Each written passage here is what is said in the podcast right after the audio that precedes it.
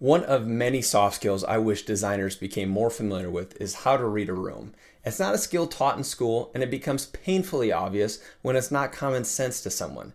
Even if you feel like you're a natural at reading the room, I've got a couple tricks and tips to help you with your next presentation.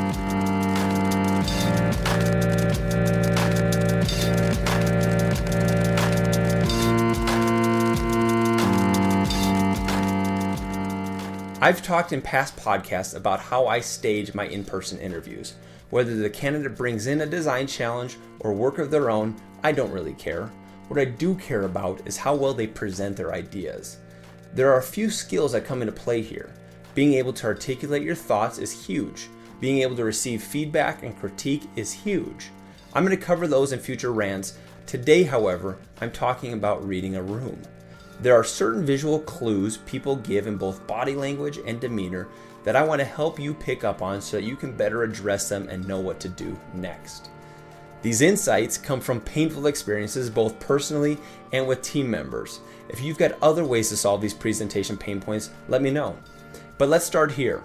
One of the more common situations I see for designers is walking into a feature's first mock review. In this meeting, let's say there's product managers, developers, Q&A, and while all seems calm during the introduction, as soon as the visualizations hit the screen, people start chiming in with all sorts of feedback. The clues are in what they say and the tone at which they say them at. They'll say things almost passive aggressive. Things like, How does this work? Or, This isn't represented in the mocks. Or, Why would we do this when we've got something else that does something very similar? The tone is very matter of fact. Sometimes they might not say a word, and they're sitting there with their arms crossed and their furrowed brows. The read here is this they weren't brought in early enough, they weren't involved earlier in the process. And right now, they're feeling ignored and undervalued. They're feeling like they're being treated as second class on the product team. What you can do next is spend time listening. Seek to understand their feedback around the mocks. Note that the feedback, while valid, is also rooted in angst with the process. The real fix here is to get those speaking up involved earlier in the process. Now, what about the opposite situation? Let's say you're in a presentation and you're met with silence.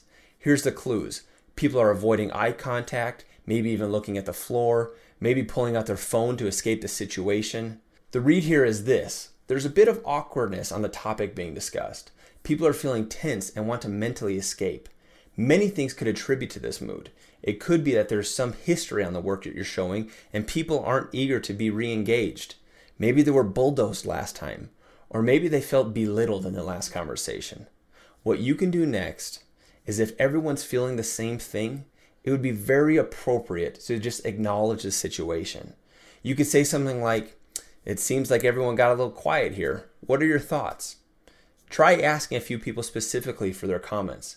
Um, see what you can do to draw out the conversation and keep the conversation going. Of course, this approach may require more of a solid relationship established prior to the meeting.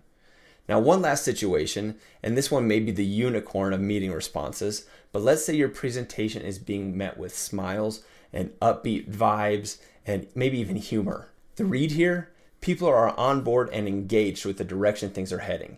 They're excited about this feature as it may be of interest to them personally or something they would have liked to see happen a while ago.